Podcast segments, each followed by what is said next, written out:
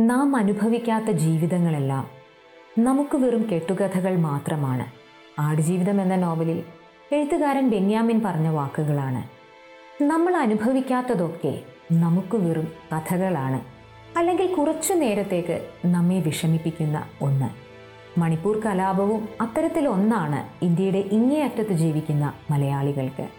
ഭൂമിശാസ്ത്രപരമായ വേർതിരിവും ഗോത്രവിഭാഗങ്ങളോടുള്ള എതിർപ്പും തീവ്രവാദ ചിന്തകളുമെല്ലാം എണ്ണ പകർന്ന കലാപം ഇപ്പോഴും തുടരുന്നു. കലാപങ്ങൾ ഇന്ത്യയിൽ ഇതിനു മുൻപ് ഉണ്ടായിട്ടുണ്ട്. ഓരോ കലാപങ്ങളും ആയിരക്കണക്കിന് ജീവനാണ് അപഹരിക്കുന്നത്. എന്നിട്ടും എന്തുകൊണ്ട് വീണ്ടും വീണ്ടും കലാപങ്ങൾ ഉണ്ടാകുന്നു? നമസ്കാരം ഞാൻ റെനീഷ്യ. ചിന്തകളും വിശേഷങ്ങളുമായി എന്നോടൊപ്പത്തിന്റെ പുതിയൊരു എപ്പിസോഡിലേക്ക് സ്വാഗതം.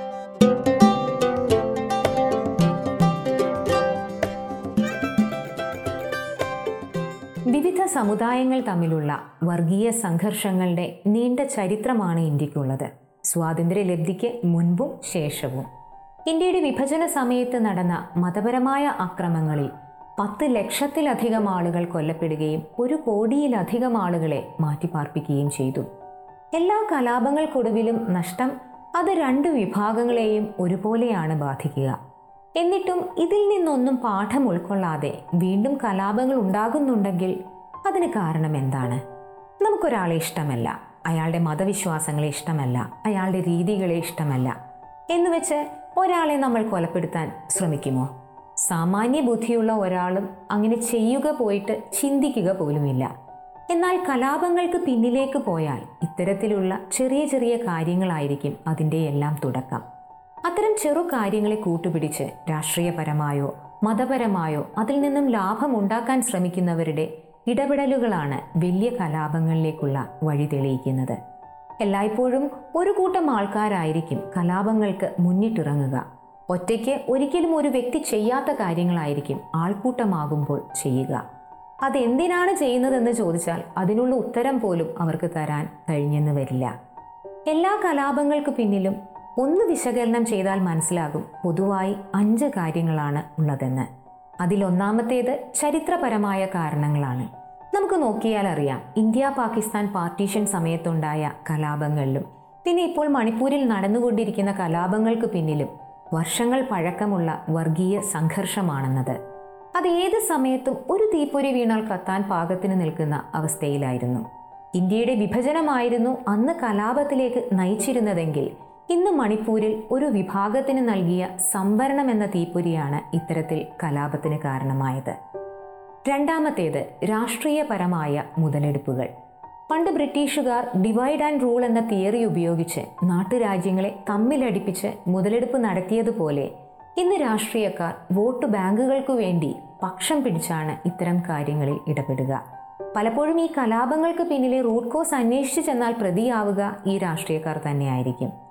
പക്ഷെ മുൻപന്തിയിലേക്ക് വരാതെ പിന്നിൽ നിന്നുള്ള ചരടുവലികളായിരിക്കും ഇവർ നടത്തുക. ഈ രാഷ്ട്രീയക്കാരെയോ അവരുടെ മക്കളെയോ നമുക്ക് ഈ കലാപങ്ങളിൽ കാണാനും കഴിയാറില്ല. മൂന്നാമത്തേത് സാമ്പത്തികവും വിദ്യാഭ്യാസപരവുമായ വേർതിരിവ്. സാമ്പത്തികമായും വിദ്യാഭ്യാസപരമായും താഴെ തട്ടിൽ നിൽക്കുന്നവരെയാണ് നമുക്ക് ഈ കലാപങ്ങളിലൊക്കെ കാണാൻ കഴിയുക. വിദ്യാഭ്യാസപരമായി ഉയർന്നു നിൽക്കുന്നവർ അല്ലെങ്കിൽ സാമ്പത്തികമായിട്ട് മുന്നിൽ നിൽക്കുന്നവരൊന്നും കലാപങ്ങളിൽ പങ്കെടുക്കാറില്ല. കാരണം അവർ ഓരോ കാര്യങ്ങളും ചിന്തിച്ചിട്ടും വിവേകപൂർവവുമാണ് തീരുമാനമെടുക്കുന്നത്.